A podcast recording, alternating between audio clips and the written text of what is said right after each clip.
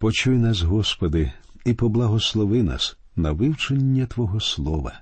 Амінь. Дорогі наші друзі, ми продовжуємо вивчення 35-го розділу книги буття. Минулого разу ми закінчили бесіду в той момент, коли Яків прийшов до Бетелу і назвав це місто Елбетел, що означає Бог Дому Божого. А з подальшого тексту Біблії ми дізнаємося про те, як Бог поновлює заповіт з Яковом. Давайте прочитаємо вірші з 9 по 12.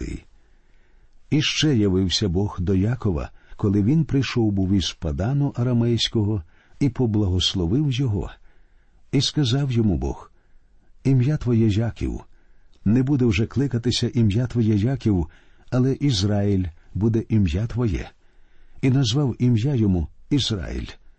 І сказав йому Бог: Я Бог всемогутній, плодися і розмножуйся, народ і громада народів буде з тебе, і царі вийдуть із стегон твоїх. А той край, що дав я його Авраамові та Ісаакові, дам його тобі, і нащадку твоєму по тобі дам я той край. Всі ці роки Бог намагається подолати Якова. Тепер він знову звертається до Якова, і саме в тому місці, де зустрів його, коли той прийшов до Бетелу ще парубком. Роки, які Яків провів з Лаваном, виявилися в багатьох відношеннях змарнованими, і зараз Яків знову опиняється в землі обітованій. Господь вважає між іншим, що ця земля є дуже важливою, адже він уже втретє обіцяє дати її у володіння. Спочатку він обіцяв її Авраамові, потім Ісааку, і ось тепер Якову. Господу довелося по кілька разів нагадувати всім трьом про неї. Авраамові ж він говорив про неї безліч разів. Читаємо вірші з 13 по 15. І вознісся Бог з понад нього в місці, де з ним говорив, і поставив Яків пам'ятника на тому місці, де він говорив з ним, пам'ятника кам'яного, і вилив на нього винне лиця, і полив його оливою, і назвав Яків ім'я місцю, що там говорив із ним Бог, Бетел. Ми вперше зустрічаємося з литтям.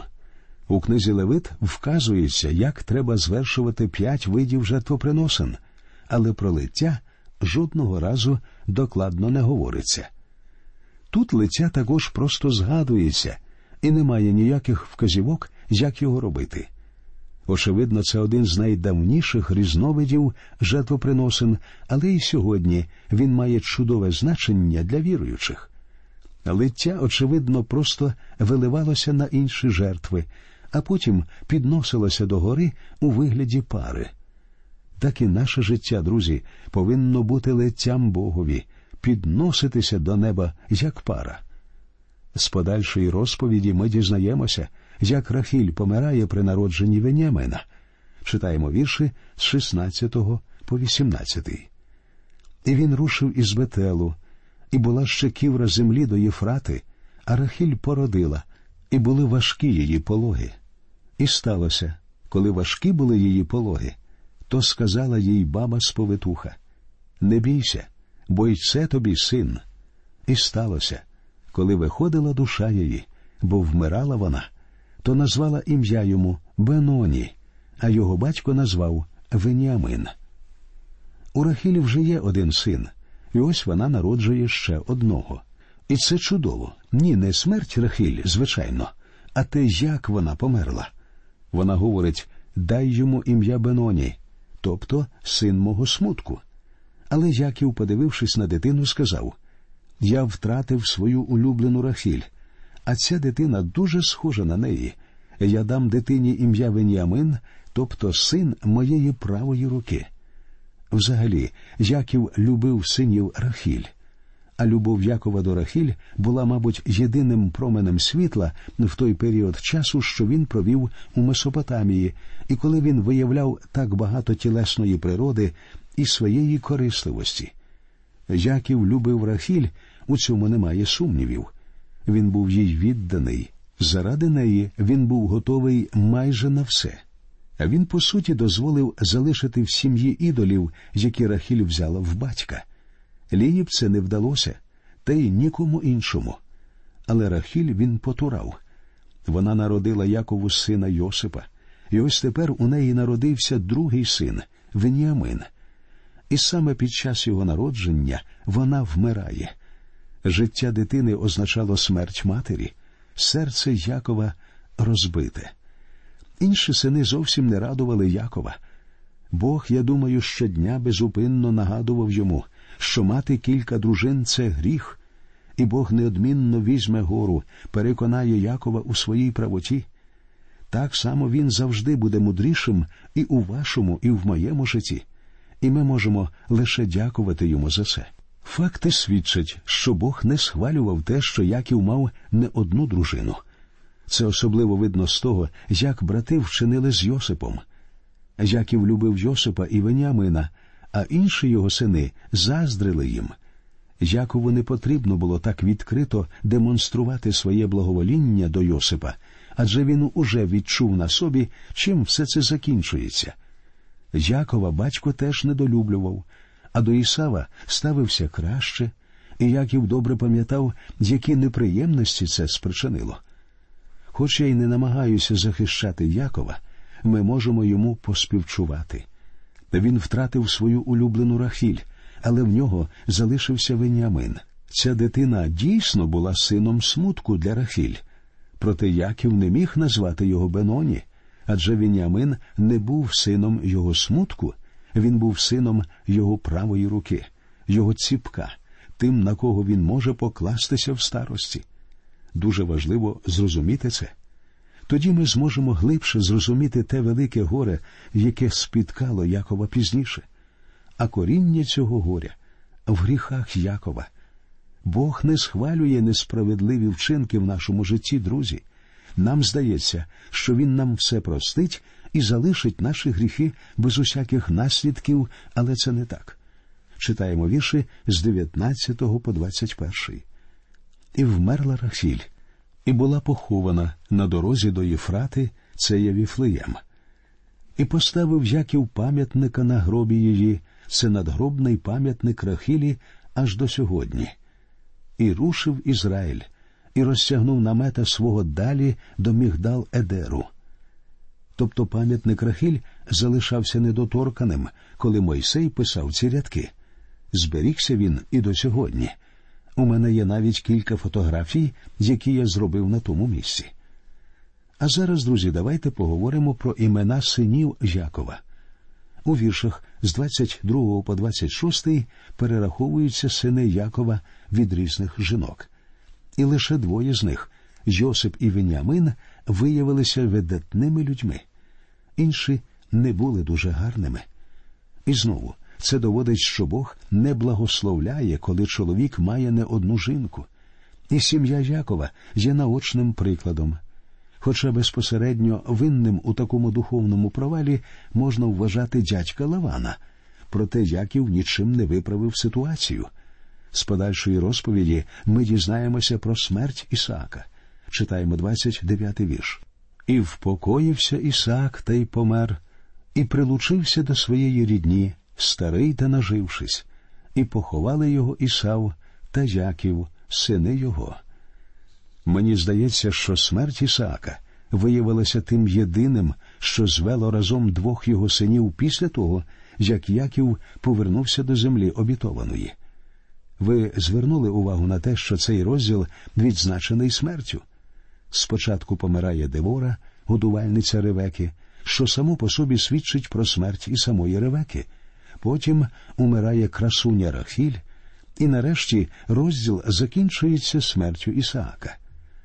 Перейдемо тепер до 36-го розділу книги буття. Цей розділ повністю присвячений сім'ї Ісава, від якої бере початок народи дома або ідумеї. Хоча для звичайного читача розділ може здатися нуднуватим, у ньому, між іншим, знайдеться дуже цікавий матеріал для людини, яка хоче дізнатися про людей і народи, які походять від Ісава. Ви дізнаєтеся, що деякі з імен, які згадуються в цьому розділі, широко відомі нині в арабських країнах. Тут і Омар, що зводив намети, і Теман, і Цефо, і Кенас, і Корей. Все це сім'я Ісава. Вони і донині живуть у тих місцях. Сім'я Ісава оселилася в Едомі на південний схід від Мертвого моря. Це гориста місцевість, і столиця Едома, місто Петра, висічене з каменю, стоїть там і зараз. Тут буде доречно додати, що пророцтва Ісаїї, Єремії, Зекіїля і Овдія про цей народ здійснилися. Народ Едома походить від Ісава. У цьому розділі тричі цілком ясно говориться, що Ісав це праотець Ідумеїв, і навіть їхні імена Ісав та Едом синоніми. Але яка ж різниця між Ісавом і Едомом? Уперше ми зустрічаємося з Ісавом у сім'ї Ісаака, коли Ісав ще маленький хлопчик. Він був, до речі, суворою і міцною дитиною, справжнім спортсменом. Виглядав він привабливим, але був справжньою тілесною людиною. Багато років тому одна дівчина розповіла мені, що познайомилася з гарним парубком. Власне, вони обоє були дуже привабливими. Вона народилася в Китаї. Її батько займався нафтовим бізнесом і дуже розбагатів. І ось вона тепер знайомиться з цим парубком, що працював клерком у банку і був дуже бідним. Я сам у молодості працював у банку і добре знаю, що багато молодих банківських службовців улаштовуються на цю роботу спеціально для того, щоб придивитися для себе дочку якогось багатого клієнта. І от вони познайомилися. Він молодий, гарний, сильний. Мені цей юнак здавався Ісавом. А дівчина була християнкою. До Господа її привів один місіонер, коли вона жила в Китаї. Вона наполягала на весіллі з цим парубком у надії, що і він прийде до Господа. Я поговорив з ним і зрозумів, що в нього не було ані найменшого наміру навернутися до Господа.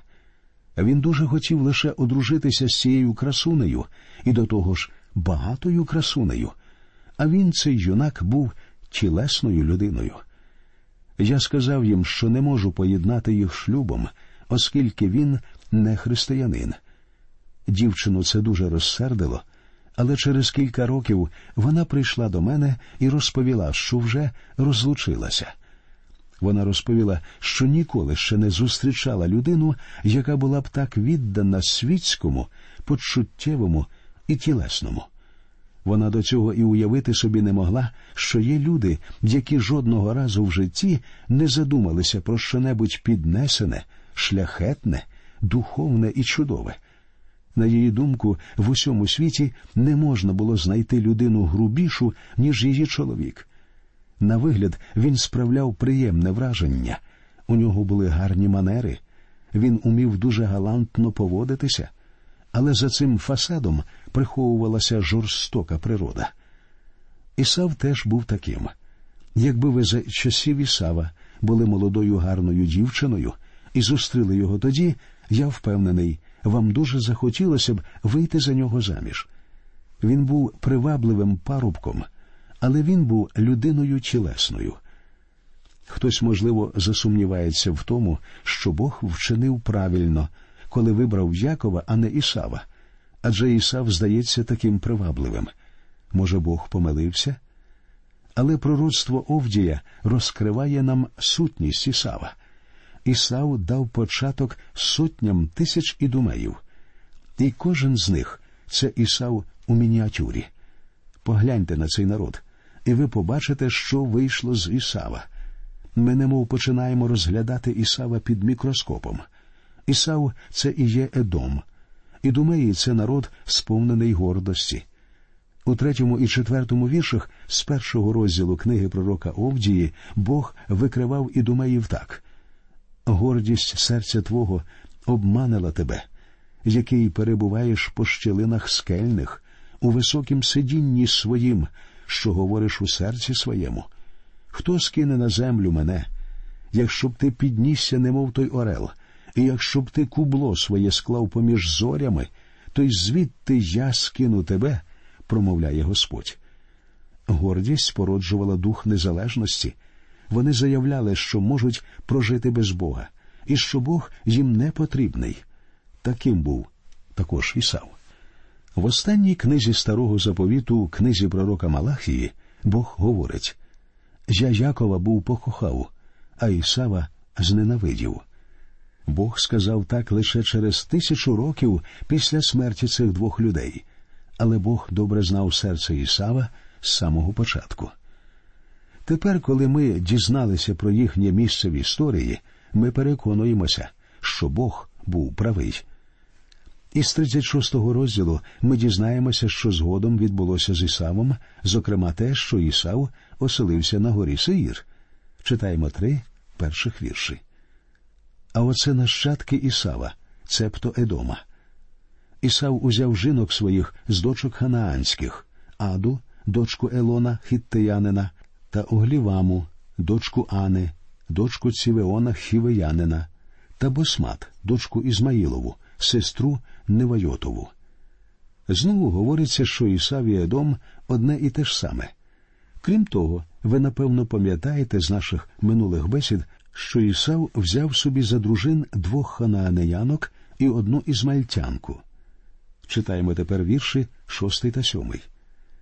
І взяв Ісав жінок своїх, і синів своїх, і дочок своїх, і всі душі дому свого, і худобу свою, і все стадо своє, і все своє майно, що набув у ханаанській землі, та й пішов до краю від обличчя Якова, брата свого. Бо маєток їх був більший, щоб пробувати їм разом, і край їх часового замешкання не міг вмістити їх через їхню худобу. Згадайте, як в Авраама і Лота виникла така ж сама проблема. Їм двом не вистачало пасовищ, бо в них було дуже багато худоби. Вони розійшлися в різні сторони, а тепер Ісав теж залишає землю обітовану з економічних міркувань. Читаємо восьмий вірш. І осівся Ісав на горі Сеїр, Ісав він Едом. Ісав іде з землі Сеїр у Ханаані, де він жив, коли Яків повернувся з Месопотамії на гору Сеїр, про яку я вже згадував. Далі Біблія пропонує нам познайомитися з нащадками Ісава. Почнемо з 12-го вірша. А Тимна була наложниця Іліфаза, Ісавового сина, і породила вона Іліфазові Амалика, оце сини Ади, Ісавової жінки. Тут, друзі, мова йде про зародження народу. Протягом багатьох століть племена Амаликитян поширювалися в різних напрямках. Багато з них йшли до Північної Африки. Всі арабські народи походять від Авраама, від єгиптянки Агар і від Кетури, яку Авраам взяв собі за дружину після смерті Сари. Між цими племенами також відбувалися змішані шлюби. Вони належать до тієї ж великої сім'ї, що і ізраїльтяни. Якось на Близькому Сході я зустрів араба, що дуже вороже відреагував на мої слова, коли я читав нашій групі туристів невелику проповідь про народ Ізраїлю. Хоча цей араб і був християнином, він сказав, що ненавидить ізраїльтян. Я сказав йому, але ж вони твої брати. Він дуже розсердився, він заявив вони до мене ніякого відношення не мають. Я відповів мають. Ви всі представники семітських народів. Ти такий самий семіт, як і вони. Йому довелося визнати, що це правда. Таким чином, 36-й розділ важливий тим, що розкриває ці відносини. Дух Божий не шкодує типографської фарби, розповідаючи про споріднення євреїв і арабів. До деяких частин цього розділу можна ставитися навіть із гумором. Читаємо 15-й вірш. А оце провідники Ісавових синів, сини Іліфаза, Ісавового перворідного, провідник Тиман, провідник Омар, провідник Цефо, провідник Кенас. Де вони набрали стільки старішин, якщо ці люди усього лише онуки Ісава? Ми тут наочно бачимо картину зародження дворянства. Кожний просто привласнив собі титул, кожний став старішиною. Причому для них це не порожній звук. Вони сприймають свої титули цілком серйозно. Дворянство бере свій початок саме з сім'ї Ісава. 31 вірш. А оце царі, що царювали в краю Едома перед царюванням царя в синів Ізраїлевих. Тут потрібно зауважити, що всі ці царі не входили до плану, що Бог задумав для свого народу. Але такою була природа Ісава. Його народ поставив над собою старішин і царів. Якби ви були членом сім'ї Ісава, вам неодмінно привласнили б який-небудь високий титул. Такі вже вони були ці люди. Цікаво відзначити, що в народу Ісава царі з'явилися задовго до того, як вони з'явилися в народу Ізраїля. Багато років по тому народ Ізраїлю скаже Самоїлу настанови нам царя, щоб судив нас, як у всіх народів. Ці слова ми знаходимо у п'ятому вірші восьмого розділу першої книги Самоїлової. Інакше кажучи, через багато років після ідумеїв євреї сказали у наших братів на півдні від умеїв є царі. Ми теж хочемо собі царів. А тепер давайте прочитаємо вірші з 40 по 43.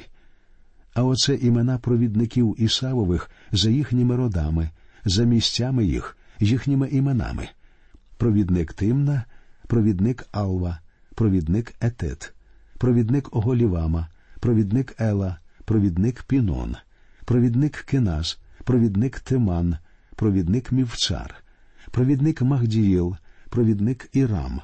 Оце провідники Едома, він же Ісав, батько Едому, за їхніми оселями в краї їхнього володіння. Друзі, 36-й розділ досить корисний для всіх, хто цікавиться антропологією і етнографією. Він найдавніше джерело, завдяки якому можна простежити історію одного роду. На цьому ми закінчуємо нашу передачу. До нових зустрічей в ефірі. Нехай Господь рясно благословить усіх вас.